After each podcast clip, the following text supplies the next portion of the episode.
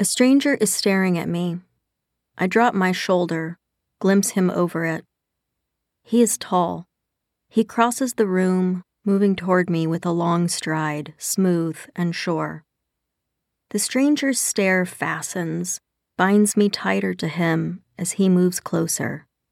His eyes scrape across my body. Then he looks away, back, away, then skips discretion and takes in my length, eyes prowling up and down.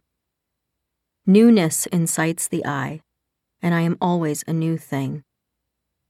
Once accustomed, he turns from me and looks at the Bernini sculpture in front of us, a scene from Ovid's Metamorphosis. Now it is my turn to stare. The stranger is built by blueprint and ruler, jaw to neck, shoulder to torso, hip to knee, a body of straight lines, design, intention. I'm flushed, too warm, I stink, sweat drips, rivulets of self reproach. He is near me now, dry and smiling. It unnerves me, his dryness. I'd left my hotel at noon, an error. Heat made the streets shimmer. The air was sticky and humid as a mouth. Dust rising in fine mists, drifted over me, left me gritty. Behind us, the Galleria Borghese bursts with tourists. They push in close, pen us in, making a frame around me and the stranger. From a distance, we might look like polite people appreciating a famous sculpture. But from where I stand inside the mass, I can see all the sly, slow glances, flushed faces, dilations, smiles, pulses, and swells, and I am caught in their undertone, washed by their waves of red energy. Our eyes hang on the sculpture at a single juncture, where Pluto's hand presses deep into Proserpine's naked leg. The sculpture depicts a story from Roman mythology. One version goes like this Pluto offends Venus, the goddess of love, as an act of revenge, she tells Cupid to send his arrow through Pluto's heart, afflicting him instantly with a love like madness. Proserpine, the daughter of the goddess Ceres, is nearby picking flowers. Pluto, god of the underworld, abducts her, forcing her away from nature and toward the safety of the dark and isolated world he rules. Bernini stills for our consideration the moment when Pluto sees Proserpine and takes her, holds her roughly.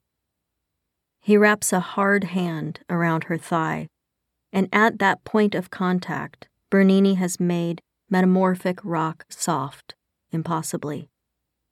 The way marble fingers sink into marble flesh, the eroticism of this aggression, it makes me uneasy, but I don't look away and neither does anyone else. The stranger inches closer. His elbow finds my shoulder and stays. Where we touch becomes a whole sensate world made of heat, weight, a scent like wet leaves. Then his arm parts from mine, just barely, and the world expands to that narrow space that separates us. And through that space, the possibility of adventure trembles forth. Fine hairs and ridged red flesh rise to bridge the gap between my body and his. My thoughts crawl along my skin. The stranger and I take breaths in unison, suspended in anticipation of the other's gesture. I imagine the stranger grasping me as Pluto grasps Proserpine. He leans closer, and a budding warmth in me blossoms. A thought toward pleasure to see him kneel and lick Rome's dust from my bare leg. Just then, the stranger tips forward and inhales sharply as if this would dislodge a tiny particle of the Bernini that he could ingest, something to keep safe inside himself long after he's left the museum. He sits back on his heels, nods to the statue, an odd gesture of perhaps respect, and moves on without me, winding through the crowds of the Galleria Borghese,